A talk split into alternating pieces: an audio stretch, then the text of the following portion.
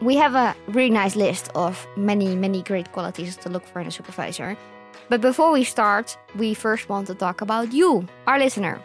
Because if you are looking for a supervisor for either your PhD or maybe your postdoc or really any job you want where you have a boss, it is really important to think about what you need at this point in your career.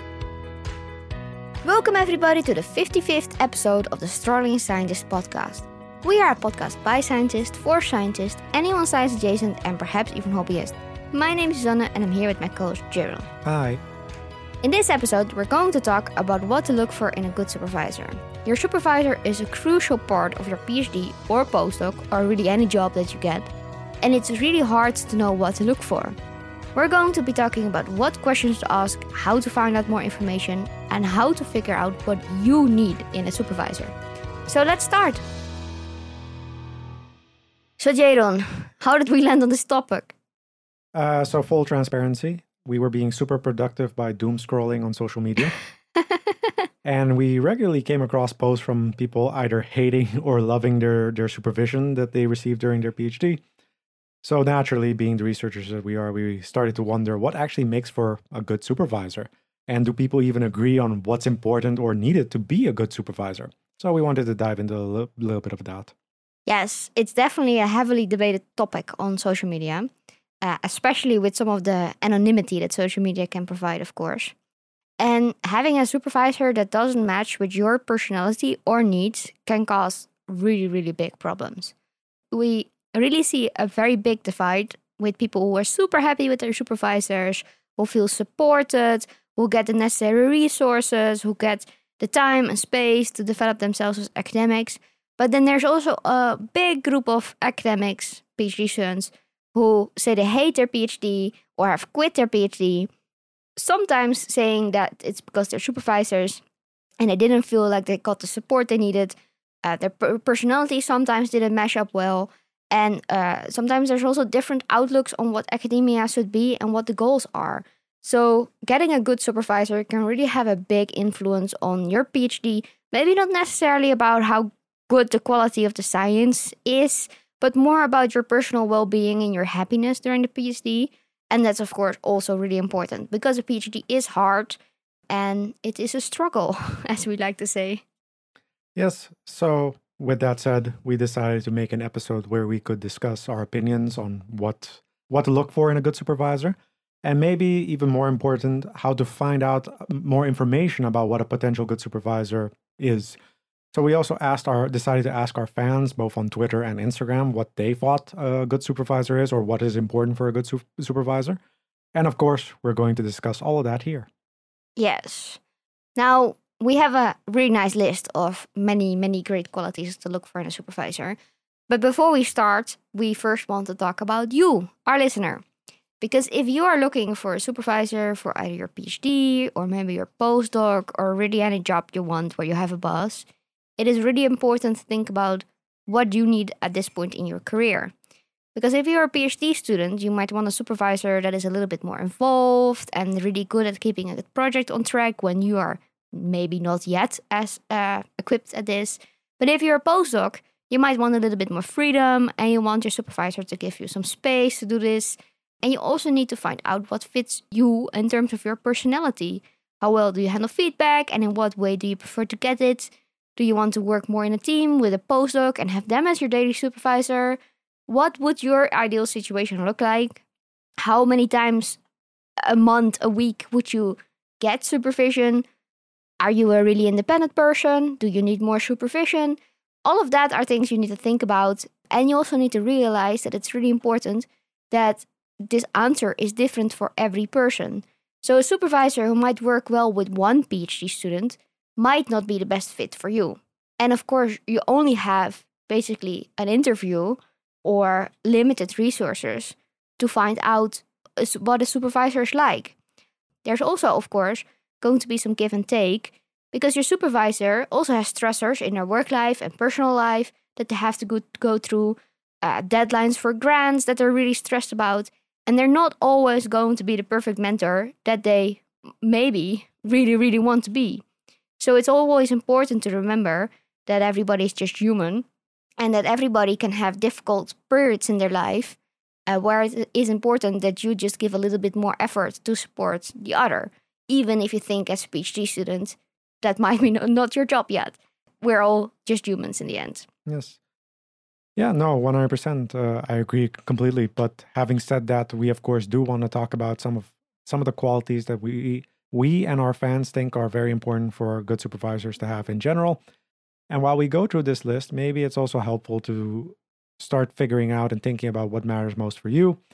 So, yeah, we have a really nice list of qualities that we're going to be discussing first. And then after that, we'll go over how to find out more about your potential supervisor and the things uh, to consider from there.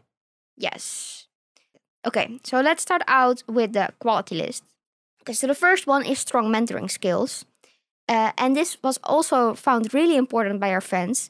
Out of the four options, it got 60% of all the votes, so it was a really, really popular option.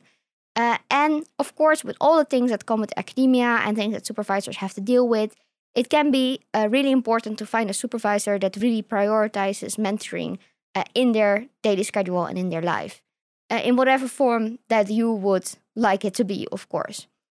And that can also be uh, just helping students develop skills and knowledge, or recommending courses or workshops that they might be interested in, and just help them develop what they need, uh, help when things go wrong, and just just good mentoring in general, which is a, a skill that every supervisor should learn.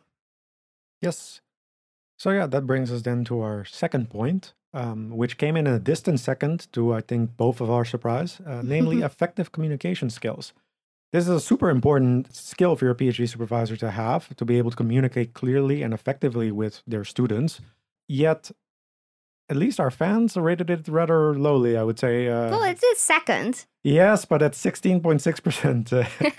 I think the mentoring skills just got up so high that the rest is all a little bit lower. Okay, for you can ignore all the other things that all the other qualities, just focus on mentoring skills. Uh, just Yeah. joking, of course. But matching communication is, I think, really important, and understanding what the other person is actually trying to say is really, really important. No, for sure, I agree, and that's why I'm honestly surprised that this came as low as it did because I think you can be an amazing mentor, but if you if you're not really able to communicate what you you're, you intend to do with your your your Mm. Or you always sound very strict, or Yes, yeah. yeah. and especially with cultural differences as well, maybe you you mean to say something, but the other person interprets it a certain way, or uh, that's why I think it's important to really have effective communication skills and understand like these these kinds of things.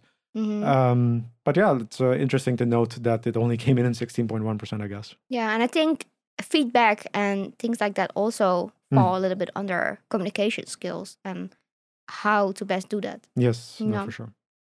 Okay, next one is expertise and knowledge in the field, which is I think the first thing everybody judges, right? If if the group that you're considering is like a good group to go to and they actually know what they're doing, uh, it got twelve percent out of our out of our little poll, and of course it is important that your supervisor has the knowledge, but it's not going to be the most important in terms of your life quality, I would mm-hmm. say, during your PhD. It's of course really important to get good papers and after your PhD, but during the PhD, I think expertise and knowledge in the field is maybe a little bit less important. So that's why I'm not surprised that it only got 12%.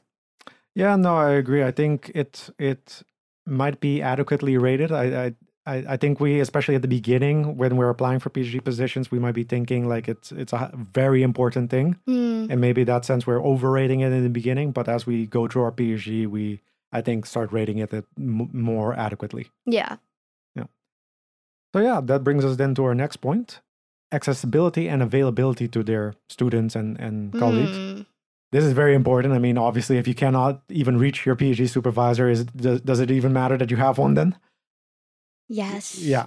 So it's very important to be accessible to your students, especially when they really need you. Or and, uh, And I've heard of some problems of like this happening and other priorities being set instead of you needing to hand in your thesis and whatever. That that Yeah. that gets hard very fast, and it's Yeah. always very sad to see that in other PhD students. no, for sure. And I think this is it. It really depends on the person as well, right? Because you you have some people who can really just run with their projects and like Mm, do true. everything, but there are just moments where you need to touch base with your with your supervisor to to you know, see what they think or to get approval for something, or you know, you need Yeah. them, uh, and that can be hard if you don't have them readily available. Yet surprisingly, this one came in sort of dead last in the poll of four options at eleven percent. Uh, I think we all just think we are very, very self sufficient people. I also think maybe it's because a lot of people maybe take for granted the fact that their supervisors are there. Maybe they Mm. have supervisors that are always there, so it's just like, well, they they can be a little less there. Yes, exactly. So maybe it's also that. Um, but yeah, I think if you don't, if your supervisor isn't there, you'll notice it. It'll hurt yeah, more. well, there there are certain moments in your PhD where everything is going well, and then you don't want to be micromanaged. Mhm. But then at the same moment when it's not going well, you really, really, really want more supervision, and then it's also not there. So Yeah. difficult, difficult. Yes. Okay. Now, those were the four options of our poll. So the rest of them we don't actually have a rating for, but we do have some more qualities. The next one is actually organizational and time management skills. And a good PhD supervisor should be well organized and able to manage their time effectively, effectively, but also your time and needs to know when to stop a product project or when to uh, pivot a little bit in the research and maybe not keep doing an experiment over and over and over again until it does still doesn't work. So just project management skills, I would actually call it, are important for a PhD supervisor. Of course, it is a skill that you are also supposed to learn during the process of your project, but it really, really helps if you have a good example in that. No, I agree. I mean, it also depends, right? I mean, not everyone picks these up as quickly, or what Mm, how your supervisor works might not necessarily be the best way True. that you would work, and so th- I think it's definitely hard to pick up, especially from someone else like that. Um, but it's a very important skill, and it's just it's really hard to rate what works well for you in that sense uh, with your Mm. supervisor because this is they might have something that works really well for them, but doesn't work at all for you. yeah. So yeah, it's it's a tough one. yes. Yes. So that brings us then to our next quality, namely flexibility and adaptability. So a good PhD supervisor should also be rather flexible and well adaptable to the circumstances as they happen, able to adjust their approach or uh, meet the needs of the individual student uh, as it comes up. Because sometimes you know forest fires tend to happen. Uh, I think it's also a lot that, I mean, as as a as a PhD student, you need different things from your supervisor. So your supervisor then also needs to adapt to each PhD students that they have a little bit differently, Mm. and that is that is hard. I mean, I supervised students, and every student I had was very very differently, and every time at the beginning I had to sort of figure out what worked and what didn't work, and how we could communicate well and how not to do things. So I think that flexibility and adaptability is also just learning to work together and learning to to figure out each other. Also from the PhD student side, of course, to figure out how to communicate well with your supervisor and what they like and what they don't like and how they want to see data presented and things like that. No, I agree, but I just also think like obviously dependent you uh supervisor might have PhD students at different stages, right? So you could be at the end finishing your thesis and then they're involved like reading it, uh, give providing feedback or one PhD student could be busy uh, finishing up a paper and the revision side of that. So Mm. that also needs to happen urgently. So I think a, a good PhD supervisor also needs to be able to pivot and prioritize in that sense uh where where their attention, their focus and um yeah, True. goes to a certain extent. True. And the focus might not always be on you. Yeah, that's the unfortunate part. Okay, next one is uh, a supervisor needs to be supportive and encouraging and have a encouraging attitude because of course there are difficult moments in your PhD where you might not have the greatest motivation anymore because things just your experiments failed or all your samples were left outside of the freezer or things like that. And especially in my case, it really helped that I had a supportive supervisor who just was like, "It's okay, it's all gonna be fine. Tomorrow we'll we'll work on this again. We will start over, and it's gonna be okay." And that helps so much. Go make those samples all over again. that is what it in the end means. Yes, Yes. but that's also not their fault, you know. okay. yes. No, uh, yeah. So now we're going to be switching on to how to find out more about what a potential supervisor is like. Because knowing what you need is one thing, of course, but you also need to actually get the accurate information that you need to make the best possible decision for yourself. Hmm. So, and uh, especially when I started out applying for different PhD positions, I had no idea that I had to maybe look a little bit further than just, oh, this is interesting research that I want to do. Yeah, true. I think back in our back in our old days of applying for the PhD, we didn't know any better. No, just like we saw an open position. It's like let's apply. oh, this is cool science. Yes, I really want to work on that. Mm. Meet some people like they're not they're nice. Yeah. Yes, they're nice. of course, during in our case, it's very much like a job interview, and people are going to be on their best behavior. And if you didn't have an internship or or in the same department or same area, and you know a little bit about them, um, you can find out some surprising things later. Didn't happen, luckily to us, but you know. just just putting it out there. Not everybody is as lucky as we have clearly found out on social media, also from everybody. Well, yeah, Yeah. no, social media has definitely uh, uh, elucidated that for us uh, quite a bit. yes. So, what would be the first thing uh, for for PhD Ah. students to look to? I during my during my application process really nicely got the opportunity to talk with the current PhD students, but even the technicians and the postdocs of, of the lab in like private conversations. So not really one on one, but like just with all the PhD students at once. And luckily, those PhD students were really nice and also guiding me in a bit of the direction that um, I needed to ask these questions. So in that case, I did really ask, okay, what what type of supervisor is this? Like, what type of mentoring is happening here? How often? What what am I in for?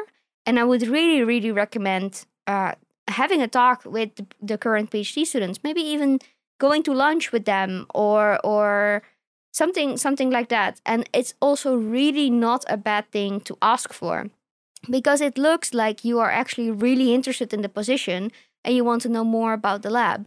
So I would almost say that if that is not a positive thing in the eyes of the, the supervisor to ask for, that is maybe a little bit of a red flag. For sure. Um, did you actually end up going to lunch with? Uh, Oh yes, no, no, no. But in our group, we do it with every new candidate because also our opinion is really val- uh, like value to valued to to find people to hire just because we get a little bit of a different impression than our our professor gets when he just has a one-on-one conversation with a with an applicant Mhm. so our opinion is also really value, valued in that sense Uh, you take them to the lunch. yeah the professor actually p- pays for their lunch so. Ah, okay. It's a, it's a grilling. they don't know no, we really try to also ask questions if they have ever thought about. In the in the case of we are the po- the PhD students and they're applying, we really try to ask questions about what type of supervi- supervision do you like and what would you need and and what kind of person are you? And then we also give our opinion if that fits with our if with our professor and his style because also for a professor or a supervisor it's horrible to end up with a phd student for four years that doesn't fit easily with their personality because then they're constantly trying to adapt to that and trying to figure out how to work with that yeah.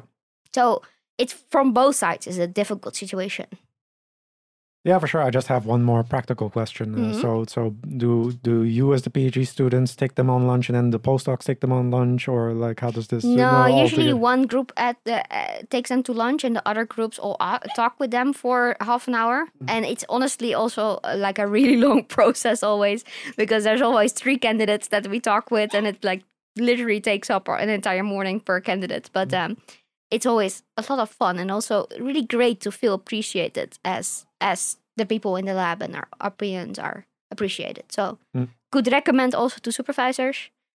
Definitely ask your people to do that. pay for the lunch. Key key uh, key Yeah. takeaway from this. okay, our next one. Yes. So while the one that you just discussed was uh, the most popular option between the the, the ones that Oh were, yeah, it got almost fifty percent of the votes, right? yes, it dominated. This next one is, I think, the least popular one actually, oh, and that is to ask the supervise the supervisor about their own supervision style. And now you might be thinking this might be a little bit biased. I mean, of course, they're gonna paint uh, rainbows and rose-colored uh, every like neon cats or something. Um, but I think this is actually a very underrated and overlooked way of getting to know your supervisor because by asking them about it, you can actually well learn more about how they think about their supervision and what they at least aim to what's their intent with their supervision have they even thought about how they come across as a supervisor uh, if they mm. adapt to their phd students or are they adamant that they're just you know you don't Brilliant. they don't yeah that they don't need coaching they've done this before they publish great papers that's all that's really matters uh, when it comes to supervision um, so of course if this this way of just asking them like what can they what can you expect from them as a supervisor won't give you a 100% perfect picture of what your next couple mm. of years as a PhD student is going to be.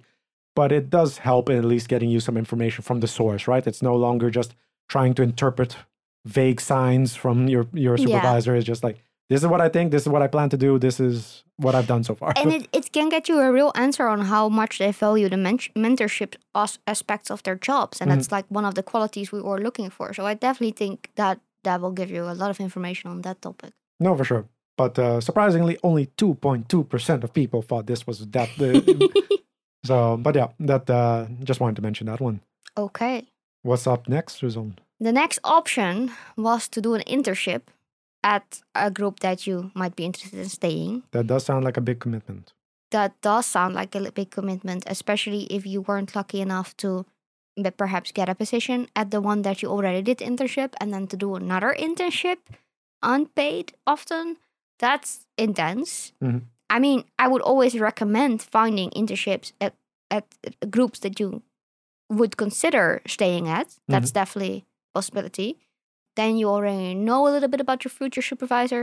I mean, you can also find out that it's not the right fit for you in that time. Mm-hmm.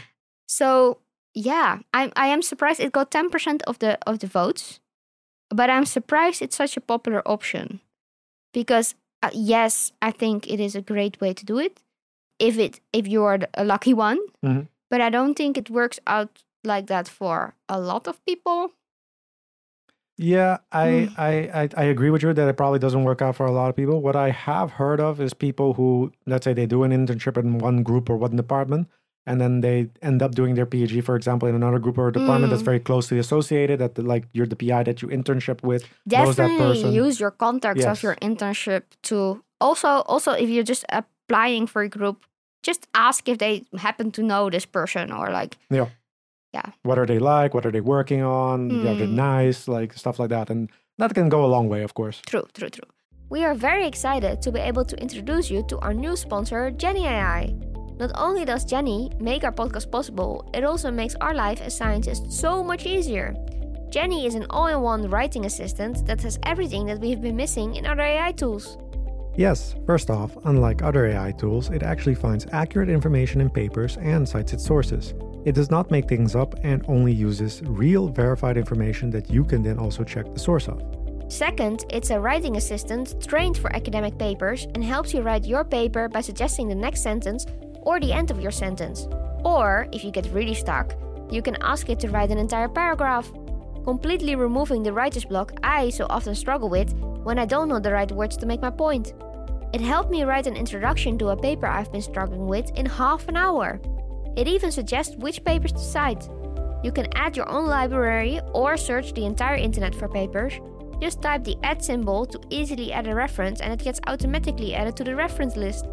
And the last thing we absolutely love is that it has an AI chatbot that can see your document and give feedback on how to improve your manuscript. Or you can ask it questions, such as what are the potential therapeutic benefits of dot dot dot, and it will search through the papers for you for the answer. I can only say that my stress level has gone down significantly since I started using Jenni. Check out the free version now at thestrugglingscientist.com slash Jenni, and if you love it, use the code SCIENCE20 for a 20% discount. Although I have also had multiple friends who did become a PhD student in the group. Mm-hmm. And you do have to realize that the dynamics change a lot. That's playing on hard mode.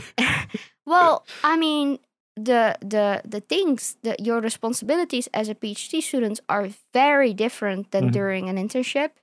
Uh, your relationships change a lot because most supervisors, professors, PIs really enjoy having students and just teaching and that's somebody that everybody loves, right? Mm. But then when you become a PhD student, all of a sudden they have a lot riding on you also. Mm.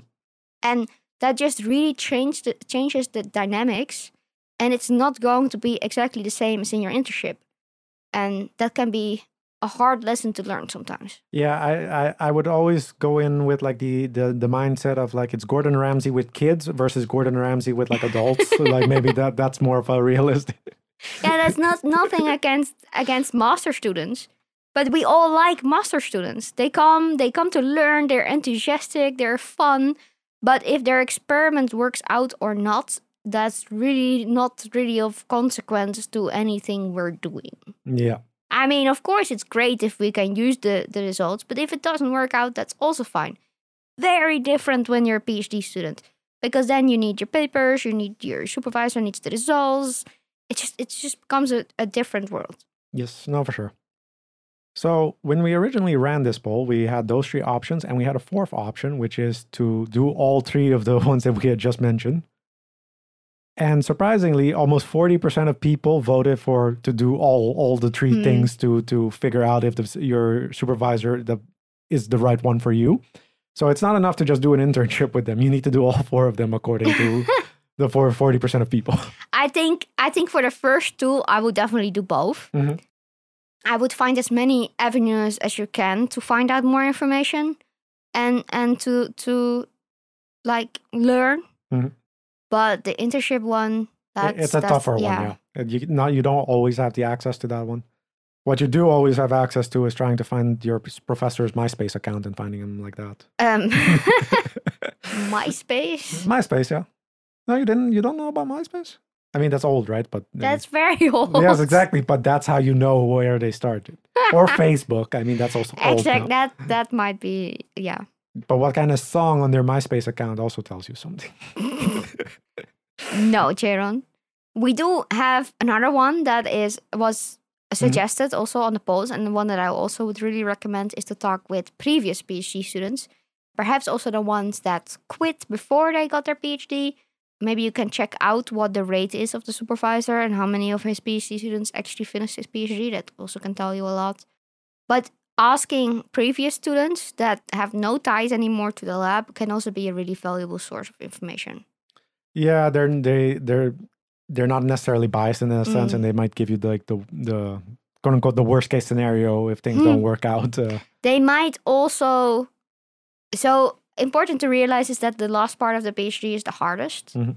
for everybody and maybe that paints the whole phd uh, experience in a bit of a harsher light so it might also just be a little bit harsher i think if you talk to previous phd students just because of that last part yeah, no, I I guess. Um, I also think it, it depends, right? I mean, if it's a student who a PhD student who didn't finish or left uh, the lab or whatever, and maybe moved on to another job or whatever, they might not necessarily want to to highlight the fact that they were once in that lab, or so it could be also kind of harder in that sense to find them at times. Uh, Mm. And it's another thing that is uh, yes, it's harder to find them. I mean, you can try on LinkedIn, but it or on the the website of Mm. the or on the papers, of course, also Yep. a really good option. And then afterwards find them on LinkedIn. But was what is also really important to realize is that that it didn't work perhaps for one PhD student doesn't mean that with your personality it might not work well Mhm. because it's all about this this connection that you need to have and the communication that needs to fit so i wouldn't take one person's like negative Mhm. negativity One person's negative review, effectively. the- yeah, yeah i would i would try to collect like a, a real good like at least five reviews. 650 from Amazon. yeah exactly. Get get some proper reviews before making your decisions and try also not to let it taint you too much in trying to get to know this this new person that might be your supervisor. Yes. because yes it's very important to get all this information but you always need to ask also okay this didn't work for you. Why don't you think it worked for you and then think about if this would work for you because maybe you are more independent than the other person or the other way around or you want more uh, supervision and then it's great that you get to meet, uh, meet every week or so that is really important to always loop it back to what you need and what you want. Just be careful not to be just a stubborn person who just says like, "I can do this. I'm tough." We Like- are all like that. we are beginning. all like that. That is okay. Okay. First day of the PG, three papers doesn't sound like a lot. I can do that. That's like yeah, more than one in a year for per, per paper. That's easy peasy. yeah, exactly. Yeah. We all think we're we're amazing, and we're just gonna write right through this. You know, Why we are are people- gonna be that that amazing PhD student who just finishes cum laude with six papers. Yeah, no, I mean writing is easy. Why are so many people complaining about it? Yeah. Exactly. no, it it is for sure a struggle. Uh, it's gonna it can be a fun struggle at times. A fun struggle. A fun struggle. I enjoy a struggle every once in a while. PhD might be a bit, little bit more than every once in a while, but I can enjoy a good struggle. We're all secretly just masochists. okay, well, um, Yes. that was our last tip, and we hope you enjoyed this episode and perhaps learned something useful. If you have any questions, suggestions, comments, you can reach us via our website, thestrugglingscientist.com. You can also check out our website for some really cool science inspired merch and to sign up for the awesome Journal of Struggling Scientist, aka our newsletter. And if you have enjoyed this episode, then leave us a rating as it helps our podcast grow, and we would love that. Um, you can also follow us on social media. Jayron, which ones are those again? Twitter, Instagram, LinkedIn, Facebook, Pinterest, and Mastodon, And YouTube. and YouTube. That counts as social media, right? I, I guess.